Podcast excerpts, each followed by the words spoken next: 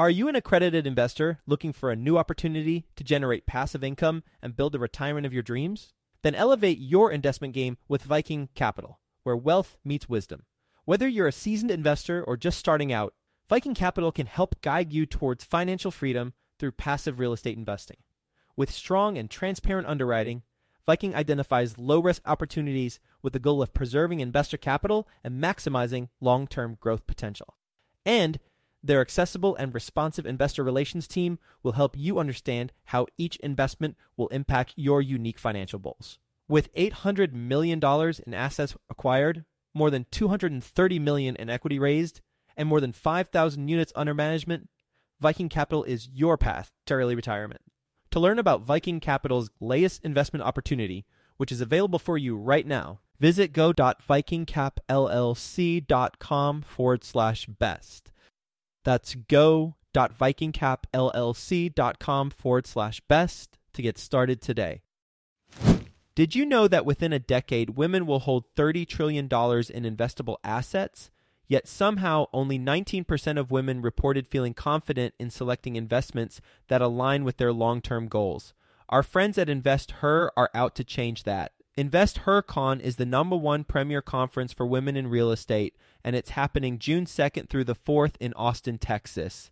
Invest HerCon is not just another real estate conference. It's a transformational experience focused on real estate investing, business strategies, and self care tactics, all designed to help women take control of their financial futures. Gain the knowledge and skills you need to grow your portfolio and build a sustainable business, all while connecting with over 500 women who are playing at the same level. To learn more and to get your tickets, visit investhercon.com today and use the code 100BESTEVER to get $100 off your ticket. That's investher, H E R, con.com, promo code 100BESTEVER to get $100 off your ticket. Quick disclaimer the views and opinions expressed in this podcast are provided for informational purposes only and should not be construed as an offer to buy or sell any securities or to make or consider any investment or course of action. For more information, go to bestevershow.com. I feel like there is no shadow of doubt that I need to take this step find out where you want to go, find out your core principles, and take an action, take a step in that direction of where you want to go. Welcome to the Best Ever Show, the world's longest running daily commercial real estate podcast. Our hosts interview commercial real estate experts every day to get you the best advice ever with none of the fluffy stuff. Hello, best ever listeners. Welcome to the best real estate investing advice ever show. I'm Ash Patel, and I'm with today's guest, Johnny Nelson. Johnny is joining us from Minneapolis, Minnesota he is the principal at Arctos Capital, which focuses on multifamily assets. Johnny is an apartment owner, operator, and real estate fund manager. His portfolio consists of being a GP on 49 units and an LP of 70 units. Johnny, thank you for joining us, and how are you today? Whoop whoop! Hey man, so excited to be here. Thanks for having me on. And I read, um, following obviously Joe Fairless's group and you guys for quite a while. You guys have quite the uh, name brand, and it's really excited to be finally have a, a slot here on the show. Great to hear and great to have you here. Johnny, before we get started, can you give the best ever listeners a little bit more about your background and what you're focused on now? For sure, man. So my family moved up to Alaska when I was a teen, and we basically launched right into starting a general contracting business. And during that time, it's a bit of a personal story, probably some background too, why I kind of got into the space, but there's a tie in here, so bear with me. The custom homes, spec homes, that's kind of what we did. And I got tired of that kind of went back to a mechanical engineer for the last number of years or so. But kind of all woven into that, my dad got sick and he eventually passed away from a brain tumor. But seeing that, it kind of embedded this desire to really have financial freedom and also be able to pay, I guess, for my family or my friends' medical expenses. So that's kind of been like this underlying motivation for why would I step from a contractor and as an engineer and now full time as an investor, as a fund manager, why I'm so passionate about the space and the opportunity that's within that. Yeah, sorry to hear about your dad. So, engineers, in my experience, make some of the best real estate investors ever because they put a lot of systems in place. What systems do you have in place? I love systems, man. Uh, I actually spent time literally as a process development engineer a, a couple of years ago. So basically, we would set up these lines for medical devices, stuff that goes in the human body. So have to be pretty careful. documentation, machines, fixtures, jigs, instructions to people, and all these kinds of things. So I uh, really am about the processes. So as far as I guess where it comes to my own system, a lot of just automation. There's lots and lots of automations out there. There's Calendly, there's integrations between Zoom and Active Campaign. And when you have people coming into your portal or to your network, you want to have those things automatically filtered correctly and you want to have those flagged correctly. So really, I think a lot of people are aware that they're out there and a lot of the savvy investors are using these things. I guess in this kind of this virtual digital infrastructure is what I call it space. They have those set up correctly, but there's always someone smarter that could even optimize it even further. So never stop learning, but always really, really take advantage of all these sometimes free, but oftentimes you pay for a reasonable charges, I would say, for some of these digital integrations across all the calendars and other kinds of things you use on the daily in this space, particularly. Johnny, let's go back to when you had that epiphany and you knew you wanted time freedom, you wanted your financial freedom for you and your family. What were your next steps? It kind of opened up to me. A friend just suggested, uh, I was actually an engineering colleague. He said, Hey, I'm house hacking and I didn't mean to allude that I knew what I wanted to do right from the get go when I became, you know, when I was a contractor or an engineer. I was just like, oh, this is just just stuff I'm doing, and these things appeal to me. And then it opened my eyes, and I know 95% of everybody says this, but I, I did read Rich Dad Poor Dad, the Purple Book, and he also said that. I think it was kind of like either concurrent or shortly thereafter. And then I realized there was other ways of getting there, and it wasn't just me with my insurance it was actually there's this alternate way of scaling way beyond anything that I had even conceived. Like I literally didn't even think this. That there was other ways, like you could retire early or have passive income and do some amazing things. You were just going to do the corporate route where you're working till 65, get a pension, do your thing. For sure, uh, yeah. so, what was your journey into real estate? After reading the book, after educating yourself? Right. 2019 kicked off there. Bought my first house ever in 2017. I didn't have the plan to actually real estate invest. Like, well, I'm going to buy a house, and then I got married shortly thereafter, and we did leverage that into we remodeled it and, and added a room in the bedroom and and then rented it out. But really, kind of our first investment property, kind of the start of the zero line, would be duplex here in Minneapolis. That's really kind of the first property that I would say that was the starting line. And then what was the next step? I'll just take one paragraph back. So after the colleague engaged with me, he's like, Hey, I'm doing this house hacking thing. So I was like, what is that? And he kind of explained it to me. And then I dove deep into podcasts, which one of them was the best ever podcast. One of them was Juno podcast. One of them was Bigger Pockets. That was really profound, you know, influence.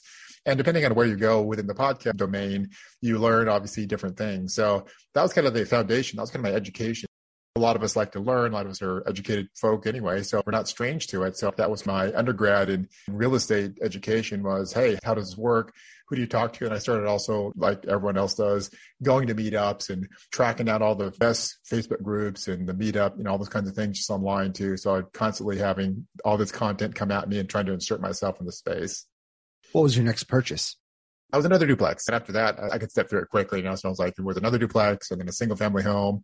And then we did an out of state flip, which was kind of like a family help, but also tried to make an investment out of it. And then a fourplex and then a 40 unit.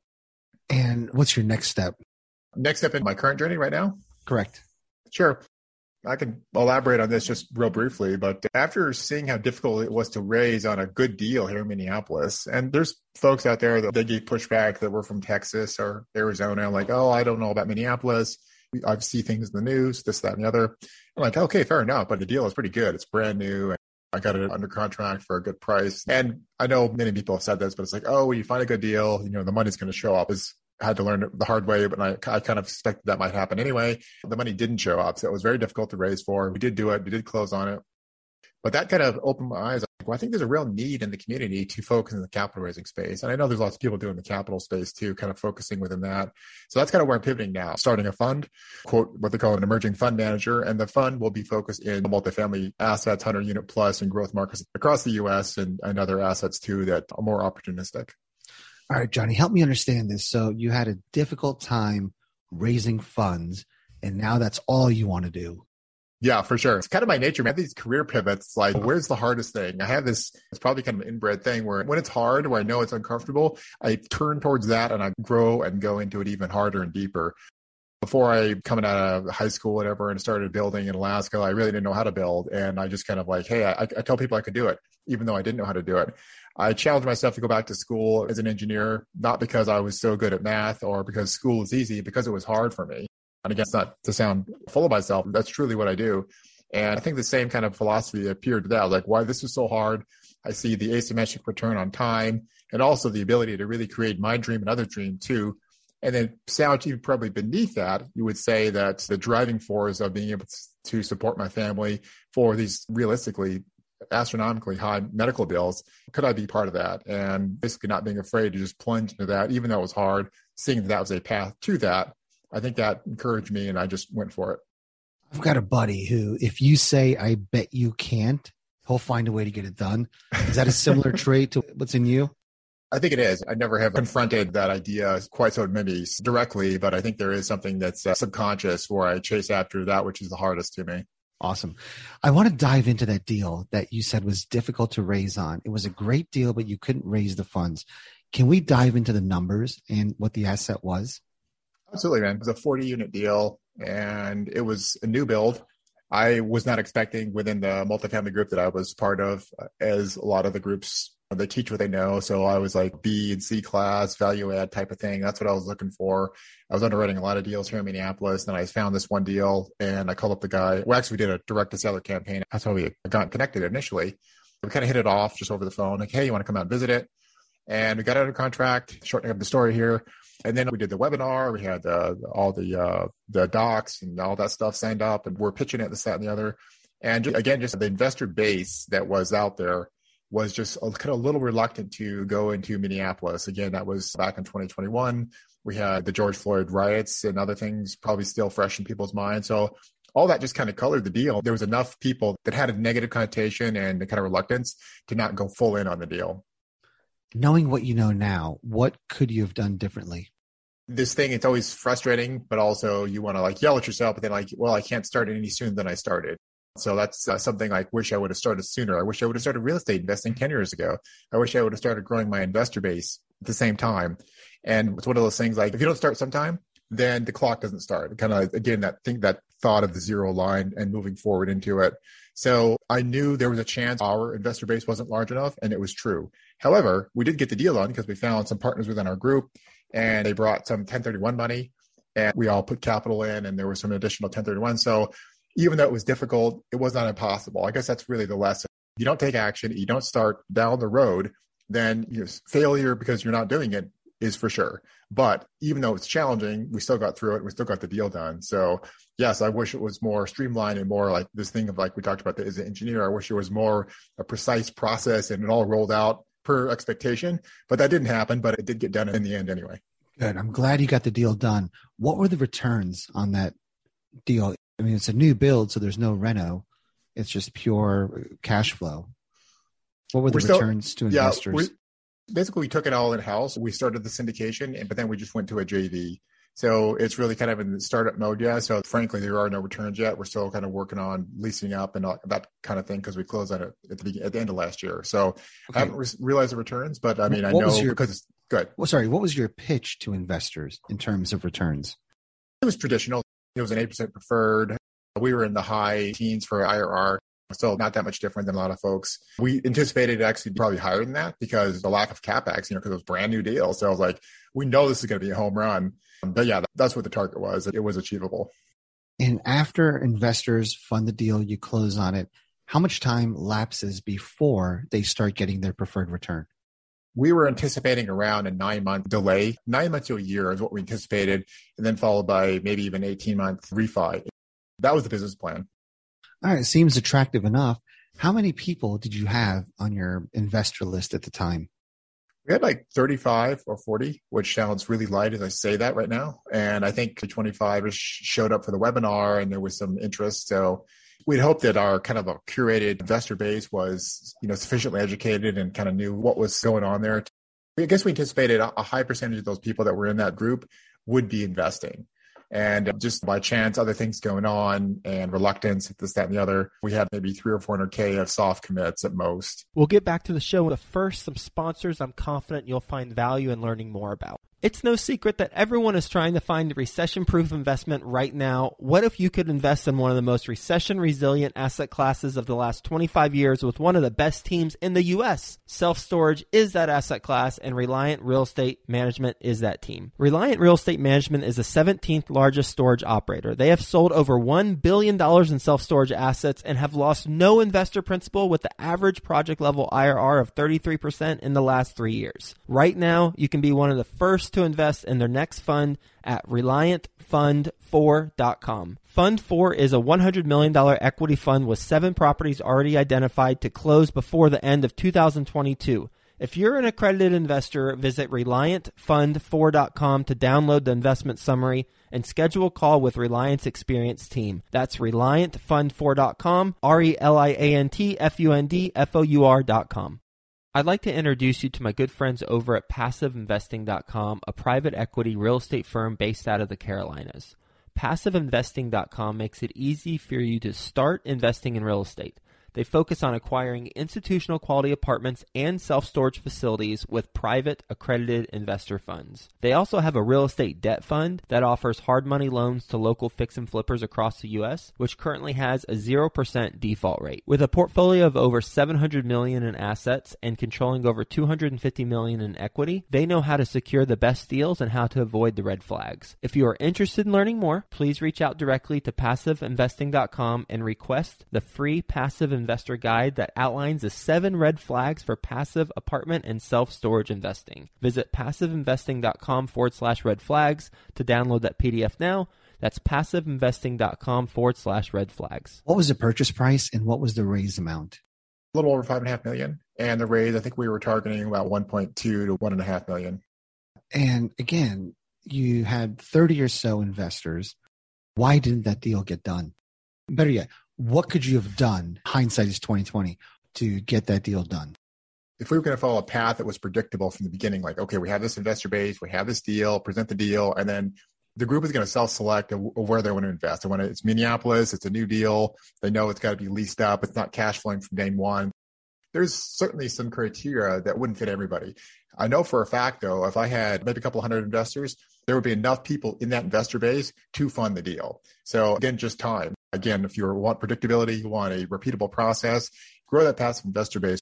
It's just numbers. Some percentage of those people will be interested in a deal that matches criteria that wants to be in a new build, that can wait for cash flow, that can, et cetera, et cetera, and can stick with you.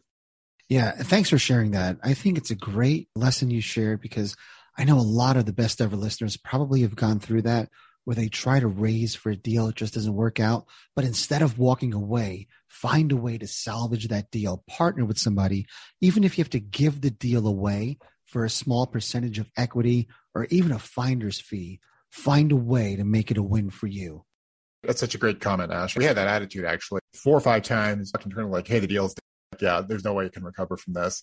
And we had the attitude, I, I didn't specifically, this will be our credibility deal. This deal will the, be the one that gets us the first notch, the belt or the hat or whatever you want to call it, the knife. And this is going to be number one here. So I was so determined to not lose the deal. And it ended up very favorably, but to your point, kind of the high level point of finding a way, there was just like a mental steeliness here in the team that was not going to let it go. Yeah. Okay. So let's move forward. And instead of saying this sucks and I'm just going to outsource the capital raising, you took it upon yourself to focus on that. What steps have you taken to focus on capital raising? Absolutely, man. So as I said, that's kind of the goal of my next venture really is starting a fund. And really a fund is all about partnering sponsors with passive investors. And you are essentially the business of providing these passive investors with the knowledge, the expertise, and the relationships of finding the best deals across the US, really. So I'm a part of a fund group, like a multifamily group. I paid quite a bit of money to get into these groups. I've invested in some systems and right now I'm going through a rebranding. I have my own podcast. So really it's the advertising, the focus on getting these past investors and getting the word out.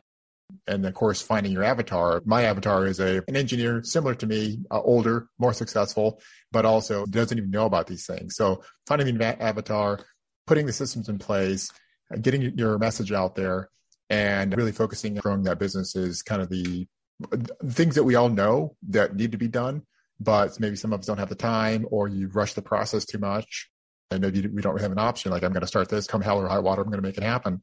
So yeah, just time going by gets investors in your court, and they know about you and your deals. And Johnny, when you raise money for other people's deals, how do you get paid? So we're at the beginning of that process right now. So basically, very simply, it's kind of the fund to fund models. It, some people know about it, some not. But more or less, when you bring enough capital to a sponsor, to an operator, oftentimes somebody's running syndication, you're bringing enough capital where it's worth your while. So maybe their buy-in, their minimum commitment is 100,000. Maybe the fund will bring a, a million or 2 million. And that relieves them of having to deal with 20 more individuals, 20 more people. So when it's worth your while, when you're saving them money, saving them time, not to have to connect with all these additional people, then they can turn around and offer you a preferred or a special share class. So maybe they, most deals, most syndications are 8% preferred return. They can offer it to my fund at 10% or maybe even more. And oftentimes, not always, sometimes the returns can actually be better, at the very least equal to or even better sometimes whether they went directly into the syndication or go through the fund route. So it's a very powerful deal where I can kind of focus on what I enjoy. That's raising capital and really focusing on those business relationships. And also I can alleviate the stress and the struggle of sponsors trying to raise all that money. And the, the returns to the investors are still equal to, or again, better in some cases as going directly into syndication. So do you have free rein to disperse to your investors what you see fit? Yes again, I don't want to talk ahead of myself or suggest that I'm further ahead than I am, but absolutely as the founder, I'm bringing on some other high level talent as well here. But absolutely, you can within the group. Yes, you have to keep in, in light the best for the fund, but also we have the ability to exit or participate in deals as deals exit or come on board and to have full control over there as well. So, for example, if you suggested to your investors yes. that they would get an 8% preferred return and the pref goes up to 10, either due to the syndicator hitting a home run or you just negotiating a better deal, can you do what you want with the excess capital? Do you have to distribute it or can you use it as you see fit? We'd set it up as we would see fit. And I would hope that we'd be able to basically give bonuses. And I just like that because my focus, Ash, is not to jump right because there's a lot of people in the fund space and they just they just want to jump right over what some call the missing middle, and that's your successful professionals, could be engineers, managers, entrepreneurs, all these people, and they just want to just go right to the family offices, to the 401ks, just take those really really big checks. I'm really super passionate about providing access to these kinds of deals through the fund model. So that's why I think it's really cool. So if you do get like a windfall, I absolutely want to have that in my legal docs. Essentially, that's the, where that would be kind of spelled out to be able to share that windfall with my investors. So I know yeah. that a lot of hand waving and like just suggestions because legal docs aren't done, but because it's kind of the ethos, kind of the core fabric of what I'm trying to achieve here, I'm really passionate about that. I want to somehow, which would be up to the lawyers to give the right language to enable that. Well, I could see enabling that, but on the flip side, you're allowed to take as much as you want to pay yourself and your team. You could, but you're also spelling out, you start out with the foundation. And then again, if you incorporate, yes, if you have a huge windfall, the GP would be rewarded handsomely. But also if you incorporate, if we exceed X level return, and I guess it depends like who you're bringing on your team. Like, am, am I deeply money motivated? I'm not. I'm super excited about this stuff. I'm very passionate about building and family and you know like i said at the beginning kind of the core underlying values. So if there's opportunity in there to spread extra hunk of cheese like yeah you know let's let's do it. Johnny right now are you a one man operation Yes, my wife actually has been tremendous resource and, and backup and support, but she's still working for Wells Fargo essentially. And as the operation grows, I, I know for sure we'll team up full time, but in a fledgling enterprise, one of us has to keep the lights on. Yeah. And you mentioned bringing on talent. What do you envision your team looking like? I would love to have a person that's been raising capital for 20 years. Again, no one's going to just say, this is my job, at least initially. I'm not going to do anything else. We're all going to be investor relationship managers. We're all going to be raising capital. We're all going to be tapping our resources for the best deals but people have a core focus. They will have their zone of genius, which is a which is a kind of a popular term lately. So I envision someone raising capital for 10 years and they have a nice Rolodex and they can raise 20, 30 or 40 million bucks. I see someone that has been deep in the investment banking space that is an awesome person at structuring deals and has deep connections to could be, you know, Wall Street or banks and, and deal structures. Those are the kinds of people that I'm working on to bring on my team. Awesome. Johnny, what is your best real estate investing advice ever? Take action in the direction where you want to go because you never will have the clarity, at least to the engineering mind or the, the analytical mind. You know, I'm just going to speak from my own experience and to be fully satisfied, feel like there is no shadow of doubt that I need to take this step. And find out where you want to go, find out your core principles, and take an action, take a step in that direction of where you want to go. Johnny, are you ready for the best ever lightning round? I am ready for the best ever lightning round, Ash. All right. What's the best ever book you recently read? Oh my gosh, I've been reading so many good ones lately. I saw that question coming up here. So probably people have been hit throwing this one out there, but I still like it. Is Who Not How. I really do love that book, and I think it speaks directly to kind of something we've been talking about right here on the show. Of yes, eventually you are whatever we're doing, you could eventually probably learn all these things, run around like a crazy person. But there's people that are so much better at most of these things than you. Let them do that. Participate. Give them the equity. Give them whatever they need to participate, and you're going to grow so much faster and scale so much quicker. Yeah, it's a hard concept to understand for a lot of people, but it's an absolute game changer. Johnny, what's the best ever way you like to give back? Basically, just direct donations to our church, and my wife encourages a lot to you. There's a local organization. Uh, it's it's around uh, Feed My Starving Children, so it's time donated to packing food for kids that are around the world that are less fortunate. So that's an awesome way to give back. Those are the top two. Johnny, how can the best ever listeners reach out to you? That would be fantastic. So LinkedIn is kind of my name of the game there for me. Um, I'm also on Facebook. So it's arctoscapital.com. And also you just go out to Johnny Nelson on LinkedIn and I'm there as well. And I have a podcast too, which I should throw out there. That's the Investing Stuff You Should Know podcast. I'd love if you take a listen, write a written review and give it five stars. Meet me out there. Awesome. And it was A R C T O S capital. Yes. Johnny, thank you again, man, for sharing your story today. I love how you took something that initially didn't work well and didn't seem to like it, but you made it your forte, your focus on what you're doing moving forward.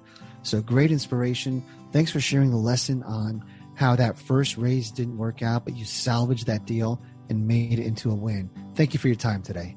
Absolutely, man. It was a delight sharing that, and I hopefully inspire someone. And I look forward to hearing back from some of the people out there. Awesome, Johnny. Thank you again, best ever listeners. Thank you for joining us. If you enjoyed this episode, please leave us a five star review. Share the podcast with someone you think can benefit from it. Also, follow, subscribe, and have a best ever day.